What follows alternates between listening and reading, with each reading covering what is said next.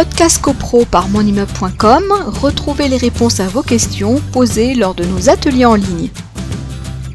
Pour les charges, euh, normalement, maintenant, c'est, de, il me semble que c'est vraiment obligatoire et que ça doit euh, apparaître euh, dans les annonces immobilières. Alors, ça, c'est euh, la novation, effectivement, maintenant dans les annonces immobilières. Euh, ça doit également euh, figurer parce qu'on a considéré, le, le, législateur a considéré qu'en fin de compte, l'acte d'achat, euh, bah, c'était pas simplement au moment où on signait un, document écrit, c'est euh, dès la, la, première prise de contact du bien immobilier. Donc, la première prise pendant des années, c'était effectivement la, visite physique euh, de l'appartement, ce qui existe évidemment toujours, mais au niveau des informations euh, comptables euh, ou des informations juridiques, c'est évidemment la première prise de contact. Donc, c'est-à-dire que quelqu'un qui va se présenter à une agence immobilière, on peut, on peut imaginer une vente en direct d'un particulier à un particulier, mais en tout cas, par la biais d'une agence immobilière, c'est une information qui est effectivement euh, euh... portée.